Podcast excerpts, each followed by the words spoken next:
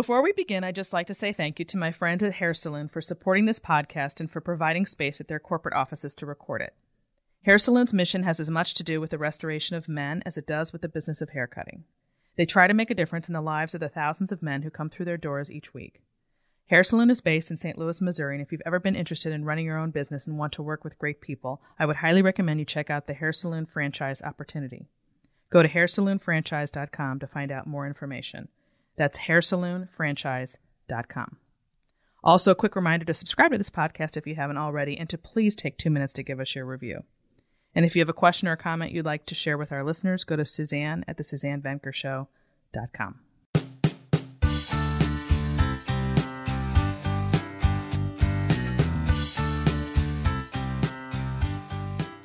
Welcome back to the Suzanne Venker Show. I have with me today Rollo Tomassi, who I think some of you, at least my male listeners, may know. He's the author of The Rational Male, which is billed as life saving work for men in the sexual marketplace and covers an array of topics we're going to talk about today, such as the soulmate myth, masculine and feminine dynamics, and hypergamy. Rollo is also the author of the Rational Male series of books, as well as the author of the Rational Male blog, which is now in its ninth year. He has a one year old YouTube channel with 34,000 subscribers and has a podcast called, appropriately, the Rational Male Podcast. Rollo has been married to his wife for 23 years and they have a 21 year old daughter. He lives in Reno, Nevada, with anywhere between two to five greyhounds, depending on how many he's fostering at the time. Rollo's website is therationalmale.com. Good morning, Rolo. Good morning. Good morning. Thanks for having me on. Sure. Thanks for coming on. I'm excited to talk Sure. to you. My Mhm. goodness, there's so much to say. I think this might be a long podcast. Although I yeah, have to I s- usually go over. well, I have to say, having seen some of your um, interviews, you guys really do long podcasts. Mhm. I mean, up to Yeah. two, two and a half hours. We're not going to do that, but um, but I have a feeling this one's going to be a lo- little longer than normal because there's just there's just so much to cover. First, I want to make sure I, I, I'm definitely pronouncing your name correctly because you told me I was Sure. Rollo. Um, Hmm. How did you get that name, and is that your real name? oh boy, no, no, that's not my real name. That's my. It's become my pen name. Um, I way back in about 2000, 2001, I was uh, part of an online forum called So Suave, and uh, on So Suave back. Back in those days, uh, everybody had a handle. You know, they had just sort of a nickname or a moniker that they would use because everybody, you know, anonymity was a thing back then. It still is kind of today, I think. and uh, just kind of stuck with me. Uh, I I just sort of titled myself Rollo Tomassi. I think I had watched um, L.A. Confidential.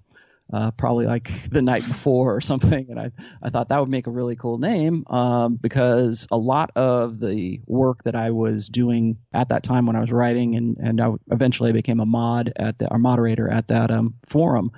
Um, talking about what we were we were getting into and just sort of uh, you know collecting notes and and uh, just having the debates and the talks we do it was really um, I don't want to call it subversive but it was something that was controversial and I felt like I was getting away with a crime so that's why I said you know well, Very I, interesting. How long ago was that? the uh, the forum was it's it began actually in about year 2000 I think but then uh, there was a different iteration of it that is the one that you would see right now. It's just sosuave.net is the uh, the forum. And it used to be an old um, seduction community forum and that's why it was called So Suave. Um, there was a few of them uh, in the very early 2000s. Um, so Suave was one. There was uh, Alt Fast Seduction. Um, that was where guys like Mystery and the early pickup artists used to come in and sort of compare notes. And and um, back then it was a group of guys from all over the world who were just you know they didn't realize they were doing it at the time but they were getting together just sort of compare notes and say well you know in my country or in my neck of the woods wherever i'm at this is how um, this is how i'm experiencing women or this is like here's my life story you know like i got divorced or i'm a young guy i'm looking how how do i get laid those kinds of things and so it was just really kind of an aggregate of uh, men's experiences um, with the express purpose in the early days of getting laid Mm, since then it's become something a little bit more you know what we call the red pill or what we call the manosphere right now Okay, and that's a. I'm glad you brought that up. Um, in terms of the manosphere, I, we need to really. Um, I mean, my audience is very different from yours, so I want to explain to them exactly what that is and specifically how you're different from what some of them will know as MRAs or men's rights activists and hmm. MGTOW movement, mm-hmm. which is men going their own way, which I just up front, I you know, I have some of those um, folks on my Facebook author mm-hmm. page. Um, I, you know, I let them know it's I support them in theory, but I do feel like that group is basically like feminists on the other side and just not mm-hmm. really liking women at all, and they've checked out.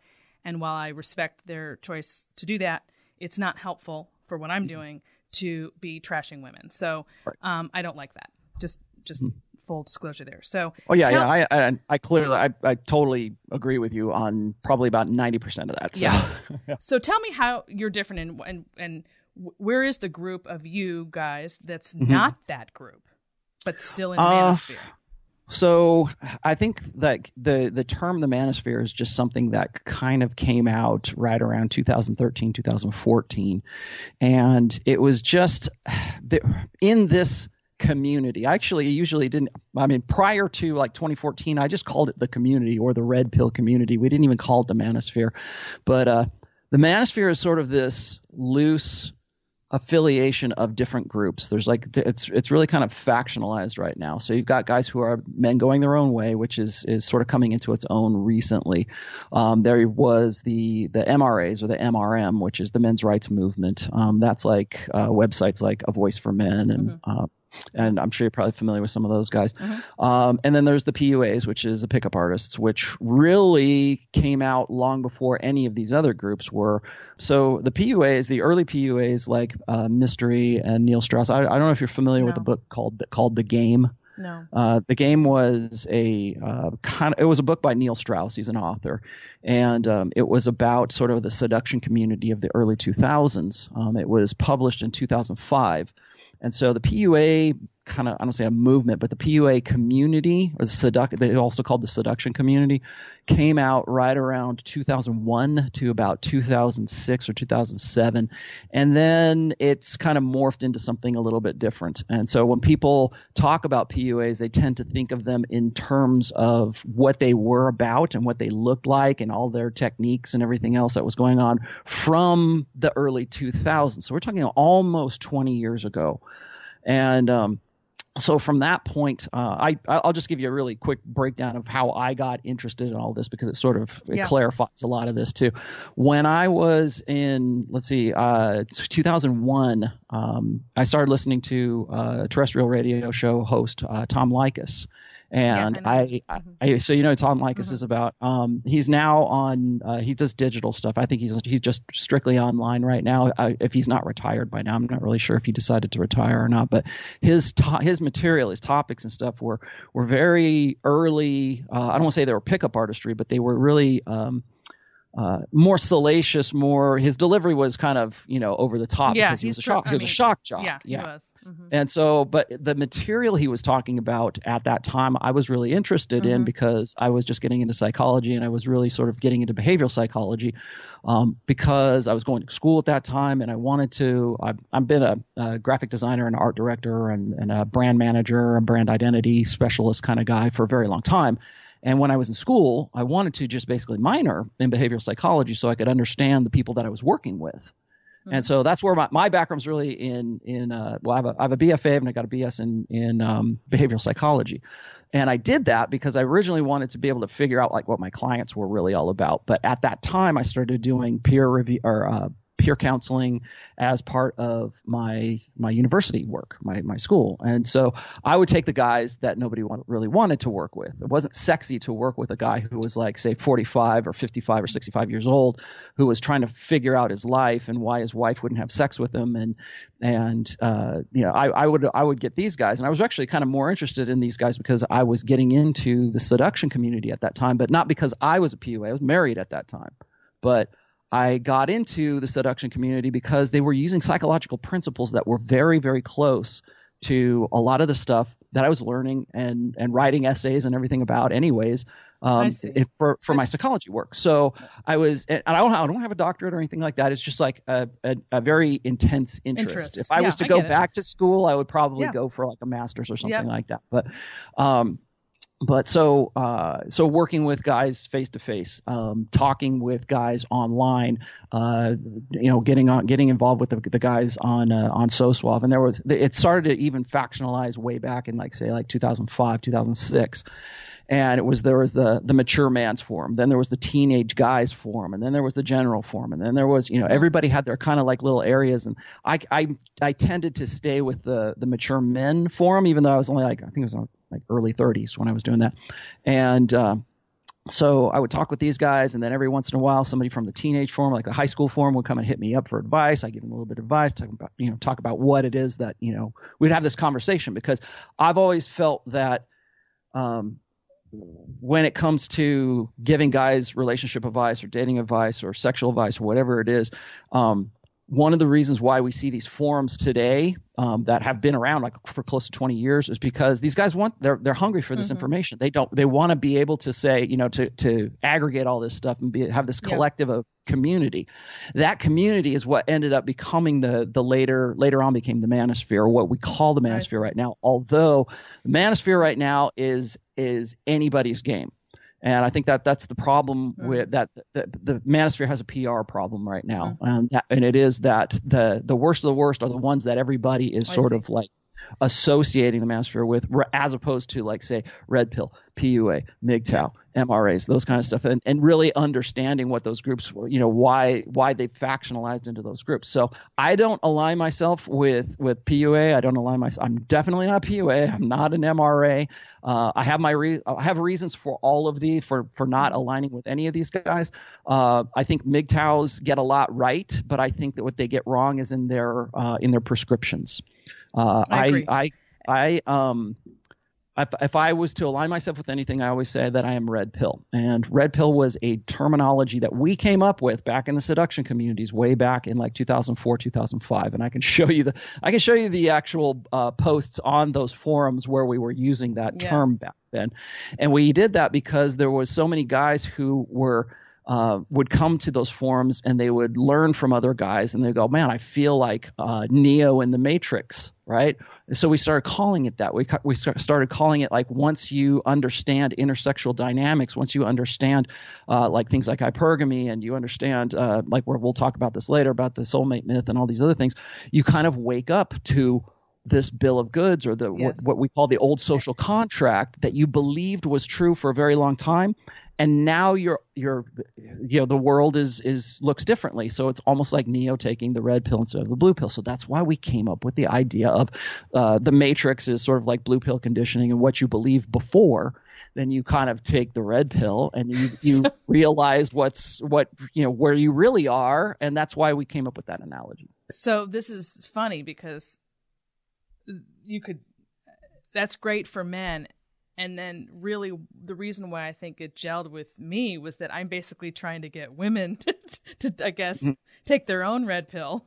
Mm-hmm. oh, there's definite what, there is definitely I mean, a blue pill for women. Yeah, yes. I mean we never talk about that. I certainly don't um, discuss in that way, and I don't think I've ever heard about it put in that way. But it, it's basically the same thing when I'm blowing the lid off of the feminist um, mindset that they've been conditioned to have and i have to essentially help them extract it out of their brain right? If they want to be successful in life and in love because you've been tutored with all the wrong messages from the culture and the only way to do that i mean the only way to get out of that is to to face the truth. So why we don't use the word red and blue pill um you know you in fact i can jump down to something i was going to ask you right here because you just mentioned it, you you talk basically about denial. That's what denial is, and mm-hmm. you said the first step to really unplugging from our preconditioning is recognizing that this has led to the beliefs we think are integral to our personalities. And when mm-hmm. a person internalizes this mental schema so thoroughly, uh, he you know he or she becomes conditioned to it for so long, it becomes a part of a personality. So to mm-hmm. attack that belief hello hello this is what i've been doing for 20 years is to literally attack the person attack the person they that's called ego and that's called ego investment is what that is okay so they perceive mm-hmm. it as a personal attack even when it's presented with irrefutable empirical evidence that challenges the veracity of those beliefs mm-hmm. so that paragraph stuck out to me when i read it because that's basically what I've been doing for years and taking flack mm-hmm. as a result. And so I'm oh, sort oh, yeah. of I'm sort of the face of being willing to take the heat on on behalf of women um, because it doesn't bother me to fight feminists, but I, it does bother me tremendously that they've had so much influence over everyday women, and I don't want mm-hmm. them to be unhappy, and they don't need to be unhappy. There's no reason for it, and there's another way. You know, that's basically what motivates me one thing that I always say is um, it really ever since the sexual revolution. So we're talking about like say just roughly let's say 1965, right. somewhere around there. Um, so for uh, just about 50 years um, since the sexual revolution, I don't think people really realize just how influential. Well, first of all, hormonal birth control was, but also the sexual revolution and what it did to sort of unleash uh, well, first of all, feminism, but also uh, the like what are the imperatives and what are like say the prime directives, I guess, of of feminism, and how feminism has changed really Western culture to the point where we export it to other countries right no now. Question. Um, and so what I say is this: uh, when guys, when when people start asking me questions about like what do what do I think about feminism, my whenever people say, oh well, I'm not a feminist, I don't identify as a feminist. Well, that's basically meaningless today. Mm-hmm. To to to say whether you are or you aren't, mm-hmm. because if you were born in like say the last, if you were born anytime after like 1964, feminist ideology Is has had some yeah, effect in you. No so question. You, the, your beliefs that you like, I, am 51 years old. Your beliefs. so am I. For yeah, your, your, beliefs um, have been molded or mm-hmm. have been influenced in some way by feminist ideology, whether you realize that or not. And so, like when I go out there and I talk about things like the sisterhood uber alles, and I see how, um, you know, the sort of the collectivism of women supersedes politics, supersedes religion, supersedes um, uh, race, those kinds Agreed. of things. Mm-hmm. And so when I when I say that, they go, "Oh no, I can't. That's not true." And I, will go, "Okay," and I'll point out it. Mm-hmm. Uh, I'll point out instances of that. And the thing is, is one of the reasons why I think that we're at a position right now where we are in history. Like we're in a, a very. I don't know if you realize this, maybe you do, but we're in a very historic time right now with the internet mm-hmm. and this what I, I, call it a global sexual marketplace but it's globalization and globalization is not just about economics it's about society as well mm-hmm. So, and that also encompasses uh, the sexual marketplace. So we now live in a global sexual marketplace rather than the localized sexual marketplace that we used to live in back in the 90s, right up until we had the internet. And so, yeah. like I was saying before, what's the first thing guys do when they have access to other guys to compare notes? They start talking about how do I solve my reproductive problem? How do I get laid? and they come together they form forums and even in its infancy when when the internet was just like say in the, the late 90s to the early 2000s you have forums of guys getting together to talk dedicated to talk about those things and now we're at a point right now where if um, if i were to say if i were to say like we live in a global sexual marketplace people say no we don't. That's that's nonsense whatever. I now can go and find you dozens of different stories. I can find you all the information that i'd ever want to to i would ever need to prove my point or to prove my case. We didn't have that just 20 years ago. Mm i wouldn't have been able I, to have this conversation with you 20 years ago. It's just it's astounding to me how much has happened in 20 years. 20 years ago was when i wrote my first book. Um and when i think about what life was like for me just as a writer and just trying to i mean basically blogs were just beginning. So i started a blog because i was home with my kids and it was an easy way for me to keep my hand in you know that stuff. Um, and it's just it's mind-blowing how how how much has happened in just 20 years really mm-hmm. technologically and sociologically as a result of that. But i want to get to the rational male. I want to get to sure. to the content here. So we need to move on, I want to start with um, the soulmate myth, which is so dear to my heart. I agree wholeheartedly. Um, and I'm going to read just some things that you've, you know, written or said in your book, and then we can talk about it. So, just in terms of identifying the soul, you know, what that is, you said for women, the soulmate represents the unattainable combination of arousing alpha dominance matched with a loyal providership for her long term security that only she can tame out of him.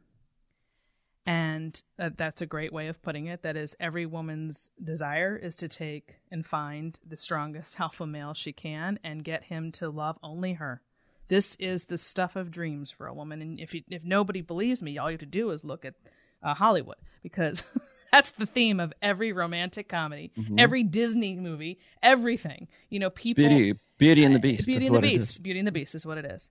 Um, and there's plenty of data to back that up. You don't need to just point to Hollywood. I'm just saying that Hollywood mm. is, is, in that sense, certainly um, uh, dealing with something very, very real.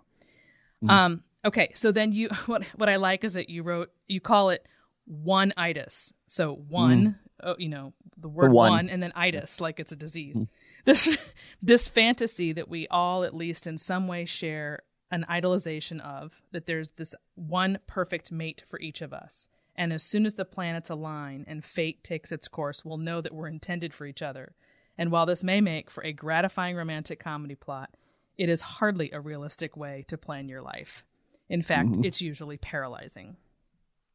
Mm-hmm. I can see this right now happening with the younger set in particular. Not, not to say that it doesn't happen with older people because it does, but it's the younger you are, the more heightened this soulmate mm-hmm. concept is. And of course, the reason why we still people up to the our age um, still sort of believe it in the back of their mind is because we've been raised with this theme in our face via the media our entire lives. So I always like mm-hmm. to say if you just subtracted TV from your life, just pretend it didn't exist or movies or whatever, and you grew up in the I don't know, and you were born in 1910, and you were not um, bombarded with that stuff all the time there's no way that you would have this concept of the soulmate myth that people have today.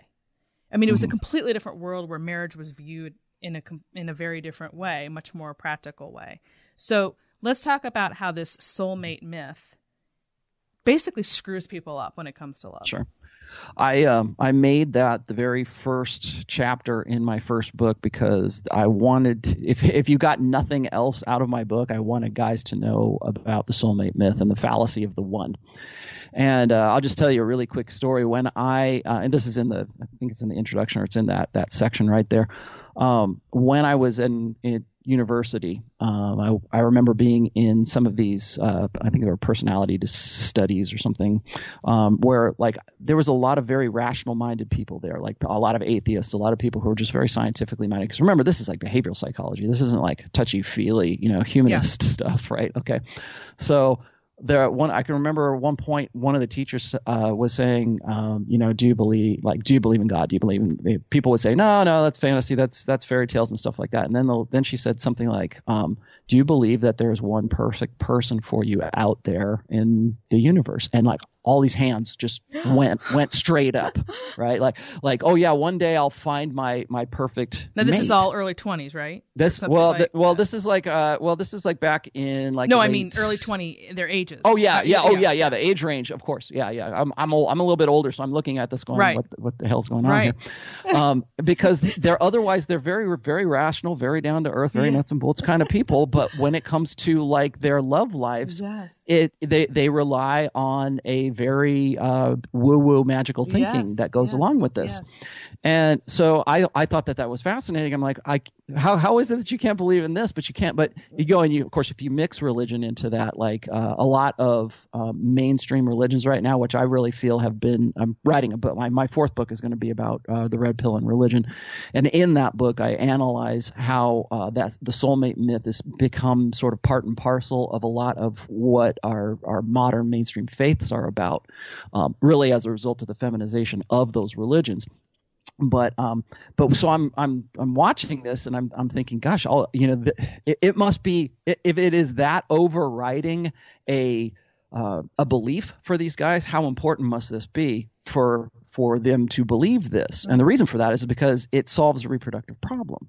So if um there's two reasons like i like well, wait i, I have a question real quick you, before you go on. So mm-hmm. you, are you you so you're saying that you think that it affects men as much as women the oh, absolutely. Okay. I think it right, right today. I think it affects. Well, when I was watching this, and even to now, I would say for the last twenty five, maybe 30 years, it has almost affected men more than it okay. has for women. It started out that way. There's a lot of mythology that we used to only apply to women that now applies to men because we've feminized men so thoroughly mm-hmm. since the sexual revolution. Yeah. So, uh, so men believe this, and it really kind of fits in with a lot of men's uh, beta males uh, uh mating strategy, which is to uh, I don't know if you're familiar with a, a concept that's called strategic pluralism theory, but what that what that is is that lower SMV, lower sexual market value men tend to put all of their reproductive eggs in one basket, meaning that because they don't have an opportunity to have sex with many women, which they would like to, because men's natural innate reproductive yep. strategy is unlimited access to unlimited sexuality, and if you're a dominant alpha male, you can realize that but 80, 85% of men, to, certainly today, are beta males. They're beta men with a beta mindset. They realize that they don't have the same opportunities, and so therefore their mating strategy has to adapt if they are going to solve their reproductive problem. Well, as a result of that, what happens is these guys tend to focus all of their reproductive efforts on one woman at a time and that's how you get uh, socially enforced monogamy. That's a concept that uh, Jordan Peterson talks about all the time. Is if you have all these men who are following their innate reproductive strategy, which is really polygamy, and one alpha male has access to or marries, let's say, four four women, that means three other guys aren't solving their reproductive problems, and that causes a lot of civil unrest. And as you might guess, it's it's very it's very mm-hmm. chaotic. So what happens is if we can convince society that they're only supposed to be one man, one woman, then we have a more stable society because more men are having their reproductive uh, problems solved for them. So, as a result of that, we have to form social conventions to convince a society that that's what they ought to be doing. And that's where the soulmate myth comes in. So that's when we get these romantic notions of there's only one perfect person out there for you in the world. And if you go and you find your one and she, you see her at the dance and she's staring at you across the gym floor and you have the, you know, your eyes meet and suddenly you just know she's the one. And we still, the first thing I do whenever somebody comes to me and they say, they say, I'm having trouble with my girlfriend or having trouble with my, my guy friend or whatever. Then they say, I think he's the one. If they ever say, I think he's the one, I know exactly what I'm dealing with when that happens. And so what's happening is this social convention that used to be very useful is now becoming something that's debilitating to guys. Because what happens is those guys get into a relationship with their one and they start putting all of their not just their reproductive efforts into it they put all of their life and all of their their their personality and all their basically their soul you know the soulmate myth right? They put all of that into that one person. And it gets to the point i'm sure you've heard this because you can you can hear this in popular music. You can see this in popular stories. It's i can't live without her. Okay. and literally that becomes true for that guy. So when she pulls out or when she's gone he can't live without her. And that's where you get suicide. You're talking about pre-marriage. You're talking about in the dating world. Pre-marriage yeah. and post and post-marriage. Well so, presumably the person you've married is going to be your one Well, that's that's a problem. Is is uh, no, I don't mean read, one like the one you were meant to be with, soulmate right. concept. I mean once well, you've chosen who you've chosen. Mm-hmm. You well, should here's, be here's what I that here's what I, okay. so if you read that if you read that that chapter right there, what I talk about is this: is there there is no one, but there are some good ones and there are some bad ones, but there is no one. Agreed. So what that means is like I'm I've been married for 23 years. I have never once called my wife the one for me or my soulmate because I know that we're a good we're a good fit. We're good. Right. You know, we click together. We work well together. But I also understand that the so, that soulmates and the one is uh, is a social convention that yes. and okay. which I okay. think right Agreed. now is then you get into because what happens is if that if one person or the other person uh, believe that then you get into uh, situations of codependency. I see. After okay, that, I, I hear you. I, am with you. Yeah, okay. it's it's kind of a mental schema, not yes. really a not really a, a, you know this is real. I've married my one. Good ones, bad so, ones, but there is no one. Agreed. Okay, moving on because mm. I okay you t- you talked about how to drop the soulmate myth basically, especially I guess you're talking specifically to men. This is where it gets a little. Mm-hmm. I don't know if you mean this for men and women. I guess you do. Um, if dropping that myth will free you to have a, a, a better, healthier future mm-hmm. relationship with someone who's genuinely important to you. And it's based on desire, respect, complementary mm-hmm. understanding, mm-hmm. rather than on based on a fear of losing your one and only representation mm-hmm. of contentment in this life. Okay, I agree with all this. This is this is great. And you I didn't realize I mean I don't think of it I guess cuz I I write more for women and talk more with women and think more about it from a female perspective. So I I've never really thought about this with respect to men. I have to say, this is kind of an education for me. Well, I deal Thank with guys. I, I deal with guys who are, um, like I say, I, I deal deal with guys from all ages. But when I'm dealing with men who are like 45, remember that the prime demographic for male suicide right now is 45 to 65 Yeah. years old. Yeah. And the reason for that is because that is the prime time where you get like gray divorce. Yes. And you get Yep. these these guys who what I call um, they've they've invested themselves in what I call relational equity, meaning like they did everything by the book. They did everything that the old social contract told them that they should do to ensure that they're going to have a great, healthy, happy marriage. And you know, you know, treat her right, date night, all this, you know, all of this stuff that's that uh, that we, you know, Oprah and Dr. Phil tell you to tell you to do. And uh, you know, I did homework with the kids, and I'm a great father, and everything else. And then they find themselves divorced at 50 years old Well- and suicidal because they thought that that relational equity was going to be insurance against her leaving him for someone else. Yes. Um, and that's actually, I'm going to jump down then to the alpha beta thing, which Mhm. I want to talk about. And you mentioned that before, and what you just said kind of, kind of reminded me of that because so I, I wrote a book a few years ago called The Alpha Female's Guide to Men and Marriage. And that book was all about alpha women, strong, independent, powerful, I can do, take charge kind of personalities, and how on earth are they going to be married? um, and how to basically the gist of the the message of the book is look you know if, as a woman today especially in the modern world you the argument wasn't that there's anything wrong with your personality except that it doesn't have any place in your relationship with a man. So mm-hmm. go out and do whatever you need to do from 9 to 5 but you need to turn it off at night and on the weekends because the skills and tools and whatever else you need to to build a healthy relationship are completely different from what you need to build for example a career so that that's the message of that book, and it's and it has specific um, advice for how to have a successful relationship when your personality is on the stronger side. That's that's basically the gist of it. So I bring that up only to say that I talk about alpha and beta a great deal in that book, especially considering it's in the title, the word alpha. Um, so let's talk about the difference between those two um, Sure. and and maybe apply it back to what you were just saying about what happens with marriages down the road because I have a theory about that and I do relationship coaching and I deal with this exact dynamic. Like almost 100% of my relationship coaching clients are dealing with this exact personality um, slash male female dynamic and Okay. trying to help them um, get that balance right so that they are getting what they need and it doesn't blow up later like you were basically describing about you know, Okay. great divorce or whatever. Okay. Right. Uh, you said, I tend to think of alpha and beta as subconscious states or attitudes that manifest themselves in our thoughts, beliefs, and actions. Uh, and there are no, and this is important to understand, there are noba alphas and there are scoundrel alphas. The difference is in how they apply themselves, which is really important distinction. So go ahead and Mhm. ex- Sure. upon that. Yeah.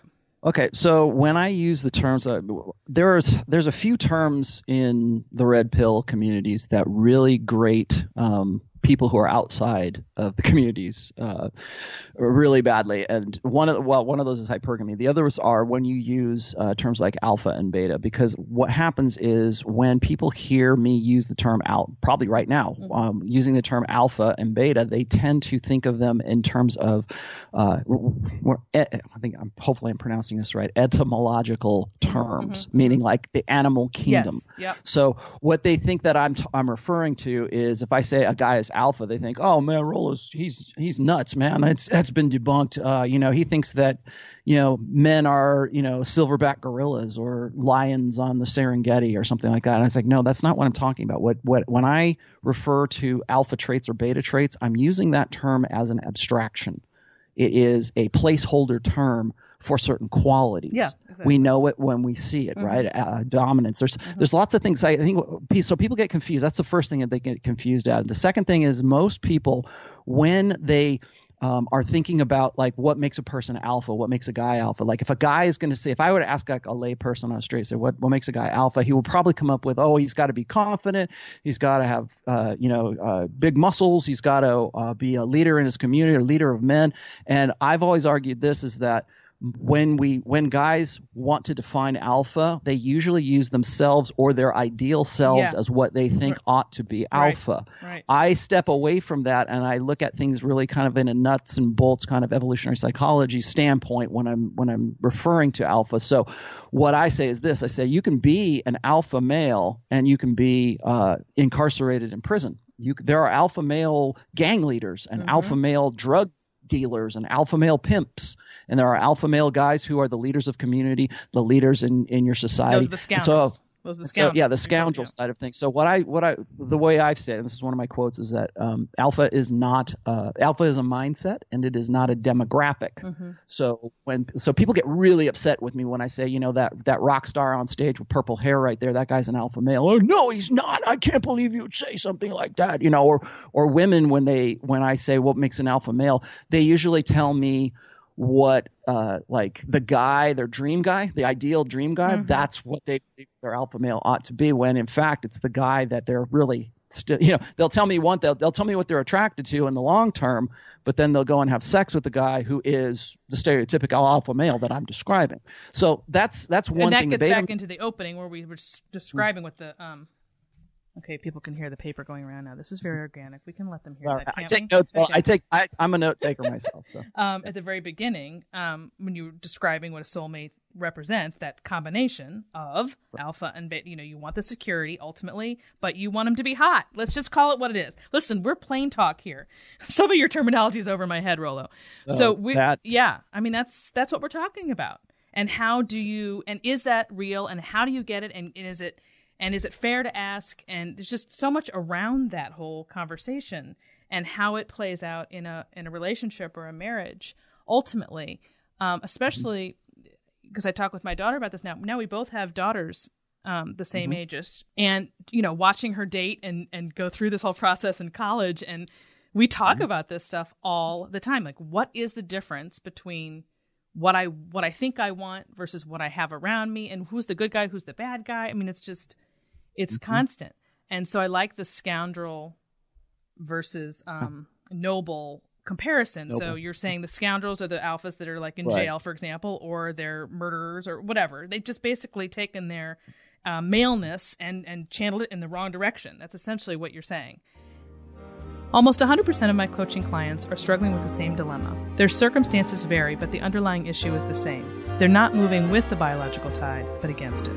Out of fear or habit, the woman has supplanted the masculine role, and the man has either become passive or argumentative as a result. This relationship dynamic is a disaster. Successful single women can't find a husband, and the men and women who did get married find their relationships quickly heading south. The resentment has set in, and the sex and respect are gone. These couples are right to be worried. But the good news is, it's fixable. If you're single and struggling in love, or if you're married but feel frustrated and alone, I can help. Go to SuzanneVenker.com, that's S U Z A N N E V E N K E R.com, and click on the coaching button at the top. Once you sign up or send me an email, you will hear from me personally within 24 hours. Don't wait another minute to acquire the mindset you need to find love and to sustain it. It's so much easier than you think. Again, that's SuzanneVenker.com. here's a really good example. We have two superheroes. We have Batman and we have Superman, both alpha males. There you go. Both express that alpha maleness in different ways. Batman is the the vigilante. He's the takes justice into his own hands. He's kind of like the you're you're a little bit scared of Batman, right? You look at Superman and he's uh, you know uh, truth, justice, and the American way, very much alpha. Still, you know, uh, what was it? Uh, I, I think I used the the term. Also, if you look at uh, what um, was it? Captain America, Steve Rogers. You know, Yeah. clean cut alpha male, really stands up for the little guy and, and and does his best to do his best, right? And then you've got Tony Stark, Iron Man, who is sort of the happy-go-lucky kind of uh, bad boy kind of alpha male as well. Those are both alpha males, but expressing that in different Mhm, contexts. mhm. That's what I'm talking about. That's important because is- yeah, yeah, and because yeah, because people and I dissect I dissected this a lot in the book. It's like basically you have alpha traits and beta traits, and most people have some of both. And Mhm. so it's not really are you this or are you that. It's um, what are you predominantly? what are you predominantly, and what are you um, what are you bringing forth in your relationships specifically?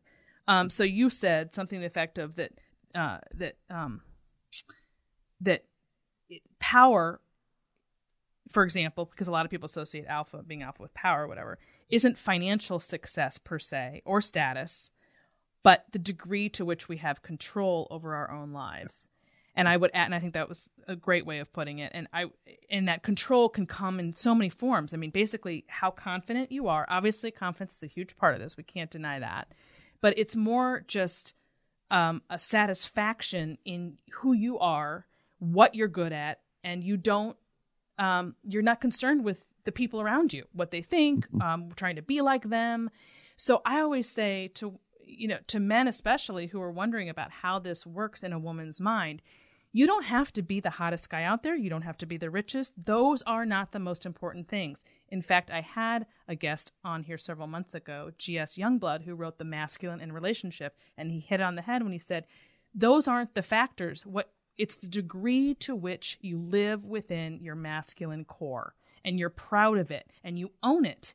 Not how much money you make or how good looking you are or how svelte you are, although those things are nice, but really for women, and I can speak as a woman, for the long term, the long haul, not just the roll in the hay for the night, it's it's not it really is more about that and being proud and owning it than it is those other accoutrements that you may or may not have in your in your life. Mm-hmm. Would you say that's fair? Um, yeah, I would say that I would say this is that when it comes to okay, so there's there's the masculine side of things where like when I talk about like I just said predominantly, what are you as a as a man? What are you predominantly? Are you predominantly alpha with a little bit of beta, or are you predominantly beta right. with a lot with yep. just a little bit of alpha kind of thing, if any at all? I think really since the sexual revolution, we have uh, conditioned blue pill conditioned. Yep. Um, boys generation at least three possibly four generations of boys to get in touch with their feminine side and to become predominantly betas to be more beta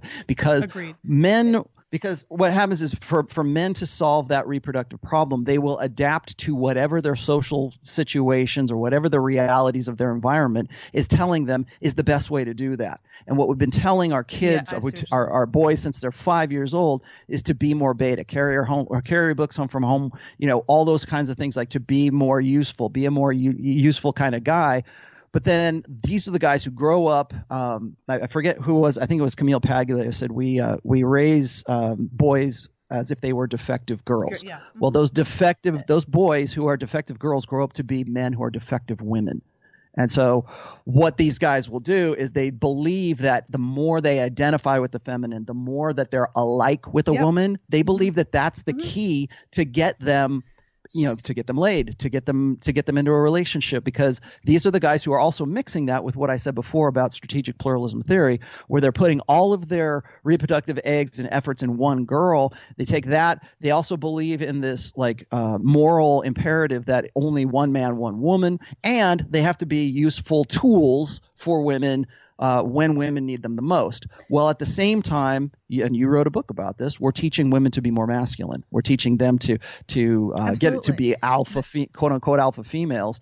And so we've got this sort of this this lopsided idea of of what men ought to be to women and what women ought to be to men. But what you got into here just a minute ago is really key to understanding hypergamy because hypergamy is women's mating strategy. Mm-hmm. And that mating strategy is, is dualistic. There is the, I'm going to say this nice because I know this is a family show. This, there is the alpha seed side of hypergamy and there is the beta need side of hypergamy. So when you ask a woman, you say, what are you attracted to? What is it that women want in a guy? They will, they will tell you everything that they're attracted to. They'll tell you, oh, he's got to be funny. He's got to love his mom. He's got to like puppy dogs. He's got to have a good job. He's got to, you know, he's got to be the same religion. He's got all this. So they will run down this laundry list of prerequisites for a guy who they would want to get with and have babies with and live happily ever after with if they could if they had their druthers that's what they would do where the alpha seed side of it is the short term mating strategy, which is he's got to be hot, he's got to be available, and I want to jump his bones right now. That's the alpha side of that equation. So, what women are trying to do really, and this is sort of like the Madonna whore you know paradox here is they're looking for the guy who is the hottest guy that they can have sex with and it's the sexy sons theory where they can get with that guy breed with that guy have good looking babies um, and make sure that he is at their level of sexual market value or above have sex with that guy and hopefully that guy also has all these other great qualities for the long term. So there's what women are attracted to Right. in the long term, Mhm. and there is what women are aroused by Yep. in the short term. And, and- and Precisely. so we we we've built a society that focuses, you know, encourages women to focus on the alpha seed side of things until they get to a point where they're ready to cash out. Let's stop right there. Let's the talk park. about that for a Mhm. minute. So we're talking about because that was another topic here for Mhm. for today is the sexual market value for both women and men. So, Mm-hmm. and I've written about this a lot. We know that it um that it does not match. Those are different, completely different. And in the Mm-hmm. Men past, and women are different. If you, if you take nothing away from this podcast, men and women are yes, different. I think people know that because we Mhm. drill that home every day. But that's uh, understanding that and accepting that used to be the way we operated, as you say, up until the sexual revolution, which ultimately changed everything. And so people knew that there was a time to have babies and that there was a time where that wasn't going to work and that they knew that men had a different situation than women did. And we didn't fight it or try to equalize it as if it could be. We just accepted it. But the sexual market value that existed uh, 50 years ago is, is hasn't changed at all. So you write in here, women's SMV tops out at around 23 years old. Fertility, desirability, sexual availability, and overall potential for male arousal and attention and attention, excuse me, reach an apex. Remember, this approximation isn't an estimate of a personal worth, of personal worth, fidelity, intellect, character, or any metric beyond a baseline of desirability invoked in men. So you're just talking sex, basically, is what you're saying. Mhm. By the age of 27, her SMV declines, begins to decline, excuse me. And when you go on to say that this doesn't mean she can't remain very attractive and vivacious, so on and so forth, but that between 27 and 30 is when she starts to freak out. I always say it's around hitting age 30, but whatever. You're right, somewhere between 27 and 30. Um, the realization sinks in that they must trade in their party years for a long term mate, essentially. But then men, of course, their SMV levels off during their 20s and rises up to up to age 30 and it represents his their slow build sexual market value as they become more valuable based on physical prowess, social gravity, status, maturity, affluence, influence, blah blah blah. And that that's a slow process and it doesn't it doesn't match women's because it occurs while most women are reaching their peak. Mhm. So if so, I think people, you know, especially hearing this right now, because we have talked about this before, know that this is true. I think my listeners are too smart to not know that. But what what is your argument or solution in light of that, or do you have one? Um, well, I, I think that. What do you tell your daughter, for example? Well, well, what I told my daughter, I say, you know what, you're. My daughter's 21 right now. I told her, I say, you know what, you are going to be at the peak of your marketability or your fertility window, you know, at 22, 23, somewhere around there. That's not to say that you know don't do your best and don't you know utilize it, right? I think a lot of women when they get to uh, when they get to be about that that peak uh, peak SMV years, Mhm. um, they're too. Uh, no one tells them this. That's no one says, "Hey, look, the, every year that every year after 23, you will look back at 23 wishing you could get there." There's a reason why they call- called 21 forever. Because no, you know, it's not 41 per forever; it's 21 That's good. forever. Why? Why is that? Why? Hey, I got a great idea. That's a for store, a, women's retail store. If What anyone doesn't know, we call it? Yeah. Because that's where that's where we want to go, right? Yeah. Um, so I tell I and I, I've been this way with my my daughter for a very long time. Be realistic. Understand where you're at. See the forest for the trees. Because too many women, when they get to that age, all the they can't believe. I think what happens to most women, and I I know this because I see my daughter do this. I know this because I've lived with you know I've lived amongst women. Um, is they get to a, a point where they're like about 18, 19, 20 years old, and they are really sort of coming into the realization that their their sexual agency is is really the Mhm. number one power that they have over Mhm. men, and they're starting to come into their own. So they're at a point where.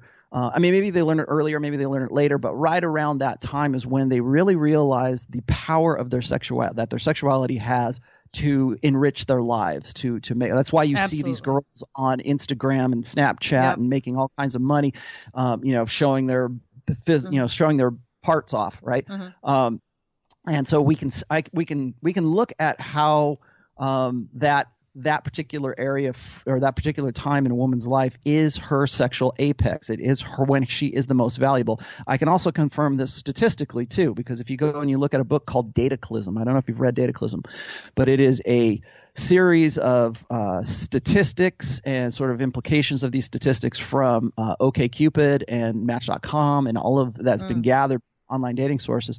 And one of the very interesting uh, graphs that they had, the studies they did, was they had a they they um, just they didn't even have to make these petitions. They just look at the habits and they look at the the data from their own that they've they've gathered.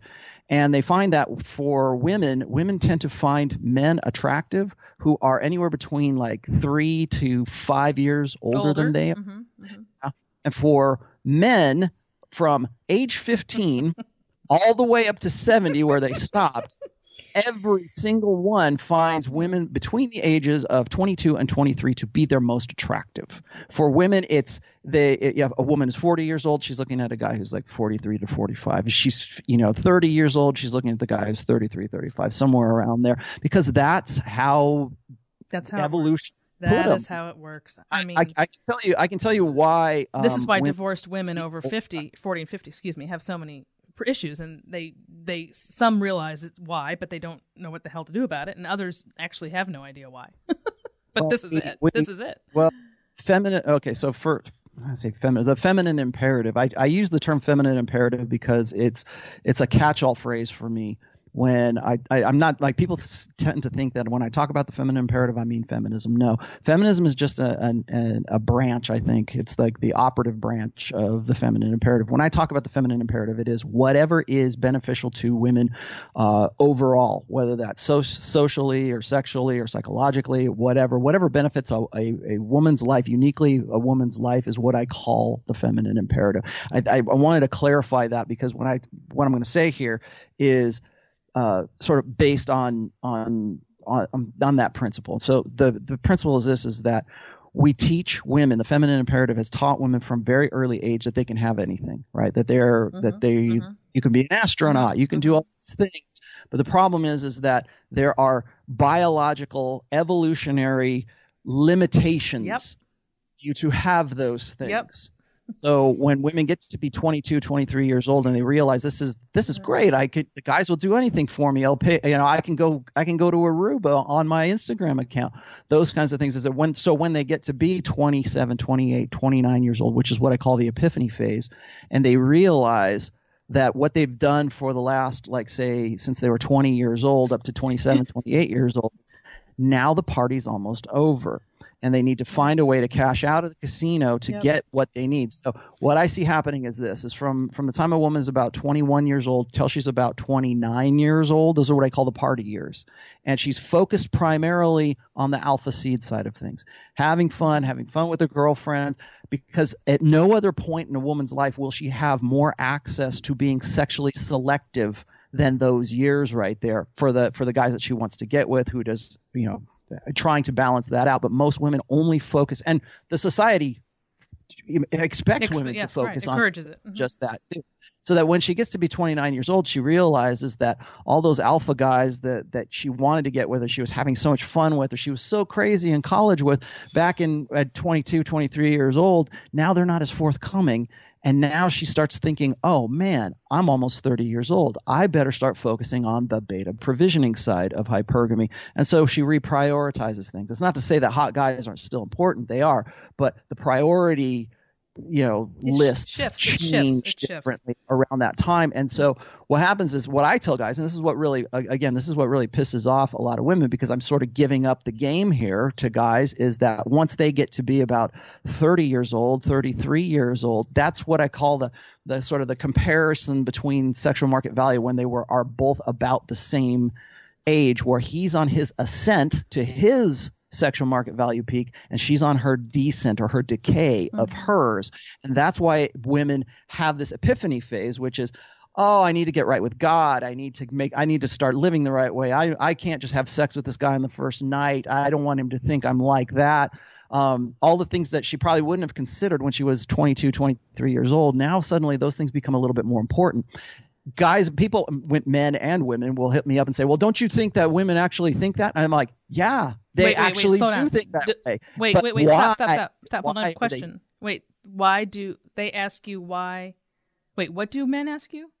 Well, they'll ask me that. It's like when I point that out, when Yeah. I say that the, the epiphany phase is between, it could be earlier, For the girl, later, for the women, when the epiphany women, phase. Yes, between 29 and 31 right. And they say old. what? They Uh, wonder well, what? So I, I say this. I said this is the this is the point at which women will start looking for guys who have a good job, or they start prioritizing things in the long term attraction side of their mating strategy. And that's when they have to find some sort of like psychological rationalization as to why they're doing that.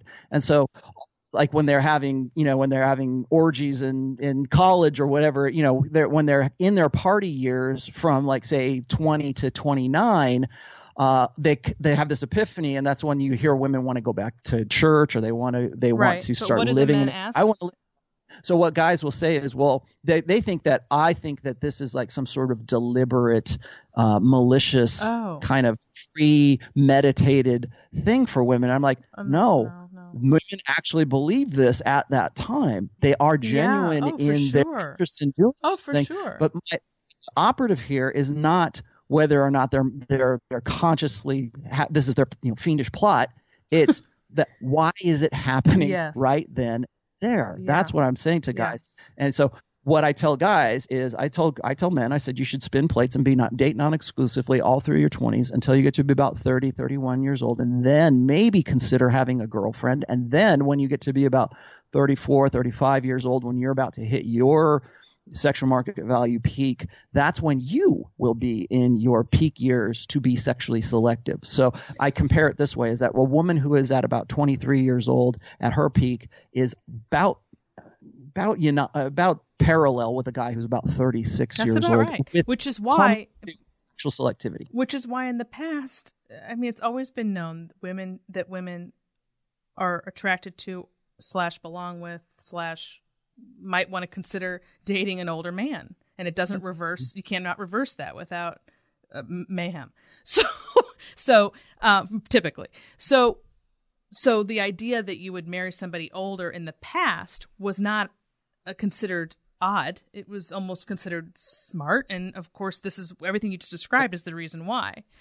Um, and then, of course, marrying younger. So the, an obvious answer to everything you just said is so marry younger and marry someone older.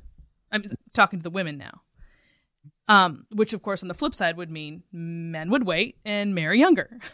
but of course, What? saying any of that is taboo because we're supposed to be the same and we're supposed to have identical parallel lives all the way up until 35 and then all of a sudden you're magically going to you know get married and have a family which is a joke because that doesn't work that way because of everything we're describing That's the myth of egalitarianism and the myth of the blank slate is what that is. And and I don't. thi- You remember we were talking about how uh, feminism has sort of infiltrated your mindset or modeled your behaviors Yes. and who you are personally. Another thing that I I I- just wrote a, a couple of essays about the old order thinking versus the new order thinking. And old order thinking is really about the blank slate, believing that men and women are equal. That's why I said men and women are different, Right. or men and women are just the same. We just have different plumbing. It's it's nonsense but we all but so many just little teeny decisions or l- presumptions that we have when it comes to gender are all based on the blank slate. Absolutely. Uh, there was a um i don't know if you ever remember a book called what our mothers didn't tell us by danielle crittenden. It was a while i remember ago. the title.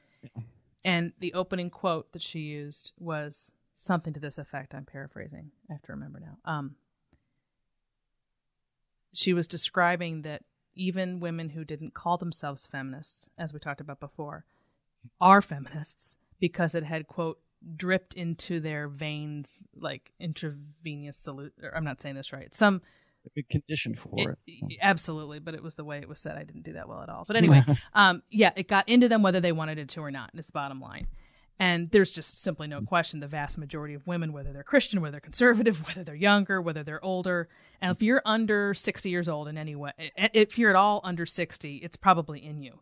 The only reason it wouldn't be is if there was some, like in my case, it wasn't, but I'm a very unusual case, of having gotten a very different message early on. And there are and there are other people like me, but we're not the norm at all, which is why I do what I do and stand out because I'm not the norm. Um, but yeah, so the whole which which goes back to really what I'm fighting all along, which is this idea of what you're calling the blank slate is is I guess the same as the idea that men and women are are the same. So equal means sameness or interchangeability, and that mm-hmm. obviously is um, is is ridiculous, which is basically what this whole podcast well, is about. People but, people lose people lose their minds when I say that I don't believe in equality. Yeah, and me too. I and and they and I'm like, well, hear me out here. It's not that I don't think you know we you should have access, you know, equality right. of opportunity, of, you know, opportunity or or that equal you're not justice. I certainly valuable. believe in equal justice, but when when people say, well, you know, gender parity or or uh, gender equality uh, really, that's just sort of a catch term that I think feminism has used for a very long time to sort of sell it because you can't sell Marxism or communism. You, you have to call it feminism and people will pick up on Absolutely. it. Uh, but so when when we say, well, we're all going to be equal, or we're all going to be, what that does, what that means is that we're all starting from a point of equality. We're all, all starting from some, some, you know, equal position. We're all on the same level kind of thing. And the fact of the matter is, is that we have evolved differences between men and women that are provable differences that we know now in this century with the, you know, the technology right. that we have to understand it right now. But we're still clinging to our old understandings of what we think human nature should be not what human nature actually is. So when I when I talk about how I don't believe in equality, what I'm saying is that that idea of equality requires you to believe that equality happens in, or you know sex and everything life happens in a vacuum. It doesn't. So I'm starting at a different place than my wife is starting. My yes, weaknesses right. are complemented by her yep. strengths. Her her weaknesses are complemented by my strengths because I, will say this right. And one of the reasons why I well I strongly disagree with with feminism, but I also disagree with uh, MGTOWs is that I believe that men and women are better together than they are apart. Mm-hmm and we evolved to be complements to one another. We can see this just by brain architecture and brain chem- uh, chemistry, our, our, brain chemistry, our our uh, our. I'm, I'm, not an endocrinologist, but like you know, mm-hmm. our, our hormones, our chemicals that are running through us. There's so many differences, but there are more differences between men and women than there are similarities, and I think that is one of the biggest lies that's still being perpetuated today. Is that well, we're more alike than we're we're different. No, no we are way more different than Speaking we are. Speaking of differences let's um because we only have a little bit more time let's talk about sex shall we? Okay. Okay because you had a great section in there that i thought was um I, I love it because my husband and i talk about this a lot the differences between men and women and their sexuality. Um and when you feel it so strongly to see it put in words is, is great. So you, you were you were basically uh, uh, arguing back against this idea that women you know today the idea is that women are just as, if not more, sexual than men. Sexual. But they're repressed and they just need society to help tell them you can be as free as you want and you're just like man. The only reason that you don't act that way is because society doesn't let you. So in your rebuttal, you said mm-hmm. patently false. A healthy male category provably true, true. A healthy male produces between 12 to 17 times the amount of testosterone a woman does. It is a biological impossibility for a woman to want sex as much as or as often as men. Trust me, when a woman says, I don't understand why sex is so important to guys, she's speaking the literal truth. Even at the peak of her ovulatory cycle, when she's at her horniest, she will never experience what men do 24 hours a day. Mm-hmm. So that hit home because, well, I won't get too personal, but anyway, my mm-hmm. husband and I have talked about that a great deal, and um, I, I don't know. I honestly, I don't know anyone in the real world who doesn't get this. Uh, you know, nobody in my world doesn't get it, but there's simply no question that um, part of that conditioning is this idea that the only reason women are not free to be as sexual as men are is because society has held them down. That's one of the most significant uh, feminist myths that have that they that they espouse. Um, and of course, it's unleashed a torrent of disasters, especially on college mm-hmm. campuses, but just young people in general, anywhere, mm-hmm. um, uh, or even pre-marriage life at all is just a complete and utter nightmare based on that lie. Mm-hmm. Uh, the other the other side of that is, and if you kept reading in that, I gave an example of I had a I had a friend of mine who was a female bodybuilder who just decided she wanted to do steroids, And at one point, she said to me, "She says, I can't believe how horny I am on the Oh, on the somebody- steroid, you know, because it's, yeah, it's synthetic yeah, testosterone, yeah. right?" She she's looking around. She goes, It- "I can't believe you guys walk around like this all the time. How do you how do you guys I function?" feel like this because came she up all she could think about else. it because it enhanced her libido, yeah, right? Yeah. I mean, it's so not- uh, so It's it's it's not something to get mad at a guy about. It's something to feel sorry for them about. It would be terrible to Mm. Right, feel well, like that all the time.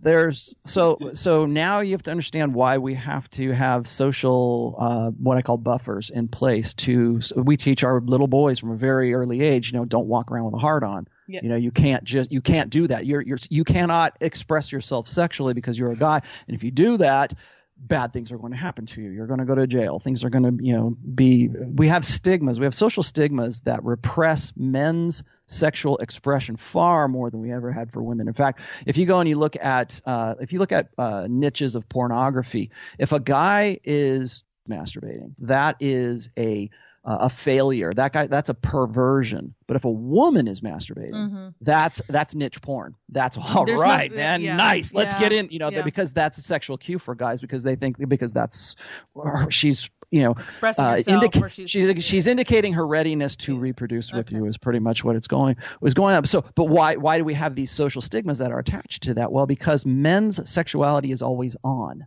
Mhm. So when I when I see a picture of a and this and more studies here, uh, when you when a guy sees a picture of a half naked woman, doesn't have to be naked. She can be just a hot girl in a bikini or something. Mhm. When a guy sees that, they've done these studies that will show that when a guy sees that, he first of all he sees her in parts, and then second of all he sees um, uh, it triggers a part of his brain, a man's brain, that is associated with tool use. And so, why would those? You know, people stop right there. I'm the one that connects these dots and Mhm. say, well, what? Why is it that that's the that's the case? Well, tool use. Well, that's a problem. Reproduction is a problem for men, and they have to find a way to solve it. How can I do that? Well, I got to figure out. Is she okay? Is she is she is first of all is she ready for sex? Is she somebody that's vi- a, a viable sexual uh, a possibility? Is she available for sex? Kind of thing. And we do this in less than a second. And that's oh, I what know. I, that's s- bec- I- yeah. I sorry, I said something about that recently. Yeah. They know in, men will a man will know in five seconds whether or not what kind of person you, And you are without- when it comes to sex. and it's it's so uh, reproduction for men is so important that it has been moved to our peripheral under our peripheral awareness so that when we when we see it when we encounter a new woman we within like you know half a second of seeing that woman we say okay she's reproductively viable or she's not and women oh i can't believe you would objectify women that's what men Mhm. do we evolved to Mhm. objectify women Mhm. because we're trying to solve a reproductive problem how we express that might be polite and whatever but we sorry ladies we're going to objectify you because So- that is our that is our biological imperative to do okay, let me to- ask to you a do so. question. Mm-hmm. So this is where I would get a little. uh, It sounds like what you're saying is, correct me if I'm wrong. Throughout this hour, is that um, when it comes to sex, men have basically been socialized to repress it, I guess, or Mhm. to buffer it. Okay buffer it. Um and so when we when men do that that that causes problems obviously for Mhm. them. I think that's what you're saying. So what is your do are you saying there's any difference between an unmarried man during those early years with respect to what we're talking about and a married one? Mhm. With respect mean to as far- you mean as far as do you think uh, they have like they're not letting out their need and desire or whatever imperatives for sexuality with their wives as much as single men um i don't know Well, if i'm saying this the- right I, I think I understand what you're saying. though. Uh, have you ever read a book called um, uh, "Sex in Captivity"? I forget the name of the the Uh, author. yeah i know you're talking about it's a woman Yeah, yeah. Mhm. So, um, you know, really from a in our ancestral past, um, men's mating strategy or men's approach towards sex, uh, even today, is still wrapped up in what was true for us, you know, ten thousand years ago. Okay, so if um, uh, men had to be ready to, to hit it and quit it really quickly. Okay, my uh, my buddy John calls it ejaculate and evacuate because what guys used to have to do because most guys are beta males. And we look at the, if you look at this from a strictly evolutionary perspective we look at it like it's the similarities between us and primates. You've got an alpha male who has who has women or he has a a troop or he's got a family for for men it might be a, tra- a family or a tribe. And an outsider an outgroup guy comes in. He wants to breed with one of the one of the women there. He's got to either find some way to ingratiate himself to the to the patriarch of that tribe or that family, or else he's got to do it covertly. And usually that was the way that men had to do it. So that's why men's uh, sexuality is always on. The guy had to be ready to, like for men, our biology is we've got millions of, we have millions of sperm. So how does that translate to our, our sexual strategy when one copulation could lead to, you know, one ejaculation can lead to well, potentially yes, right. thousands of, of pregnancies. So it's in our biological, our evolutionary best interest to get in, uh, have sex, and get out as quick mm-hmm. as we can. But that's not what's in women's best interest, particularly on our ancestral past, because there was a high risk for women to have sex with course. that guy because she could get potentially get pregnant, and if she did, there's a lot of consequences that could have. She could potentially die as a result of that because the guy leaves. So what women are doing is they're filter. It's a hypergamous filter to see if the guy is going to be the guy who's going to stick around and, and, and stay just, on it. Yes, and just to pause right there, that goes back to what you were saying about the sexual revolution having messed all that up because with birth control that completely changed yeah. that dynamic. Go ahead. Yeah, sorry. yeah, exactly. So so so men's sexual strategy, men's innate biological sexual strategy is this it's unlimited access to unlimited sexuality. And if you don't believe me that that is true, gentlemen, go and look at the stats for pornography on Pornhub. There is there the reason why pornography is so ubiquitous and it is free and it's live and 4K and streaming and you could and and a 9-year-old boy can get it on his smartphone right now is because our biological imperative is unlimited access to unlimited sexuality. That's not always the best way to keep doing things, but had if we could manage that, we would all live like Dan Bilzerian. For m- women, on the other hand, women have the uh, have reproductive costs that men don't have. So if a woman gets pregnant, she's got nine nine months gestation, uh, and hopefully she can raise that kid to somewhat self sufficiency in five years. So that's five years of her life for the kid to actually be you know stand on its feet and run away from danger kind of thing. So what happens in that in that sense is women's uh, sexuality has to become cyclic. So when I talk about like testosterone for guys, women will or women will challenge me on that and they'll say, well, it's not just about testosterone that makes women horny. I'm like, okay, fine, but women's sexuality is cyclic, and if you look at things like ovulatory shift, if you look at um, how it takes longer for a woman to get aroused yeah, than it does for that's, man, those kind of things you can see that it's so when when people ask me the reason i wrote that whole chapter in there was because i got so many guys who bought into this because they've been t- we've been telling women this mm-hmm. for a mm-hmm. long time. We're also telling men this that well, women are much more sexual than men are, or they would be uh, they're just as sexual as men are. And it's like no, they're not. And it's biologically impossible for a woman to be as sexual as a man because we have different biologies and we have different evolutionary imperatives that affect our mating strategies. And so are I, I will say this though, women are far more sexual than most men would would think or they would, would allow themselves to believe we can see that in, in evidence now on instagram and you know uh, ev- everything where women are making money off of basically softcore porn on themselves right now. And as this new order technology becomes you know more widespread we can sort of see the truth about what women's sexuality and what their imperatives and what their strategies really are about are women more sexual than most men realize? Yes. But are they as sexual as men? No, not not even close. Not even close. Such a taboo. such a taboo thing to say, and yet and, so and obvious. Hate, hate, it when I bring that up. Yeah. Too. They absolutely yeah. hate it because I'm giving up the game. I'm giving up the game.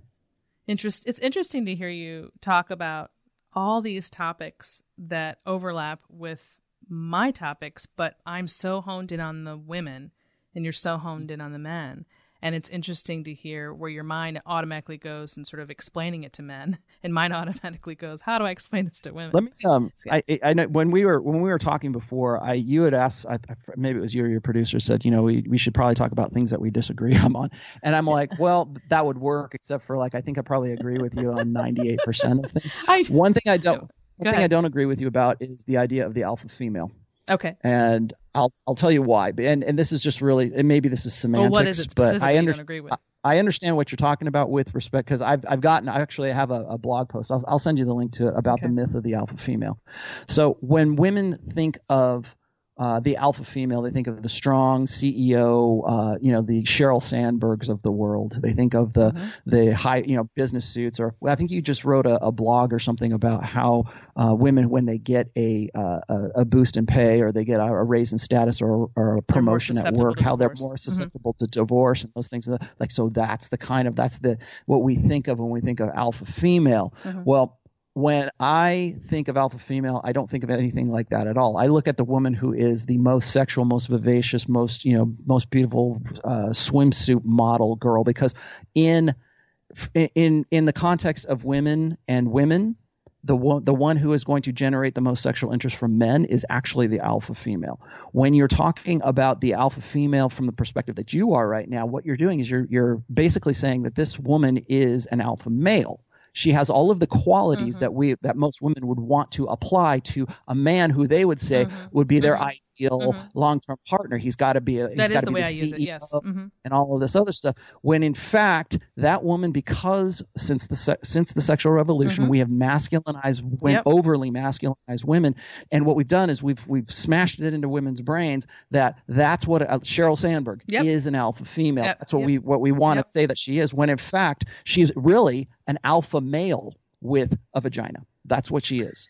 And so when when I say, you know, someone who's like uh, my favorite like swimsuit model is like Renee Somerfield, I go I say Renee Somerfield is an example of an alpha female. Who you're talking about right here is really an alpha male who is who is trying to live the life of a male. Yes, and that's, that's what yeah. feminism has done. That's mm-hmm. what the feminine imperative has done really since the early 70s. You can live like a male and you can have a great life, you know, by being a type A personality, by, right, by exactly. being the, the CEO of your own company kind of thing.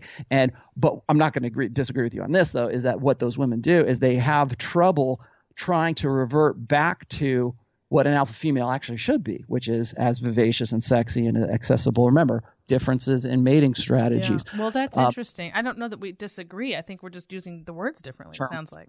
I don't. Yeah. That's interesting. I never thought about it that way. Um, yeah, I'm using terminology that I think people can understand and, and an example of because it comes to mind when I say alpha woman. What that it, mm-hmm. basically mm-hmm. what I am saying is a woman who's acting like a man you know, which is essentially like what you're the saying. boss talks like the boss. Yeah, yeah. And you know, just like the or like a, a, a man who is feminized, and you know, all these men now who are feminized, but they're not gay, but they're just talking like women. And I can't tell. People go, is he gay? Is he not gay? Because he's walking like he is and he's talking like he is, but he's not gay. Like that's a whole nother. I think they call that metrosexual.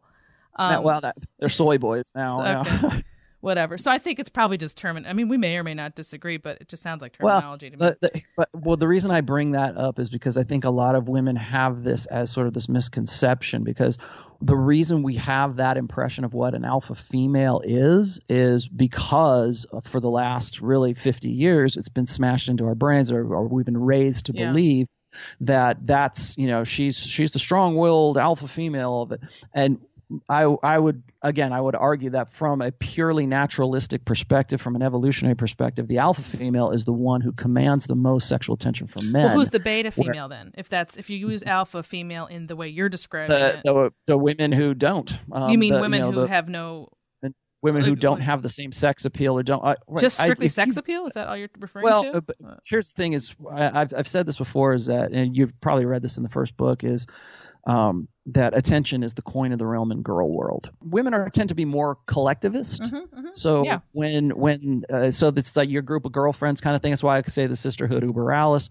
Um, but within that collective there's still kind of a hierarchical situation right there and the hierarchy is dependent upon the attention that Definitely. that woman can yep. bring to herself i learned this actually in child psychology with my daughter because the worst thing that can happen to a little girl when she's like five or six years old is to have another girl or a group of girls say we're not going to be your friends anymore oh yeah that is yeah. like ostracization yeah. Yeah. is like the worst punishment you can give a little girl now take that and, and extrapolate from that and say, you know, now let's take it to a social level. Now let's take it to a political level.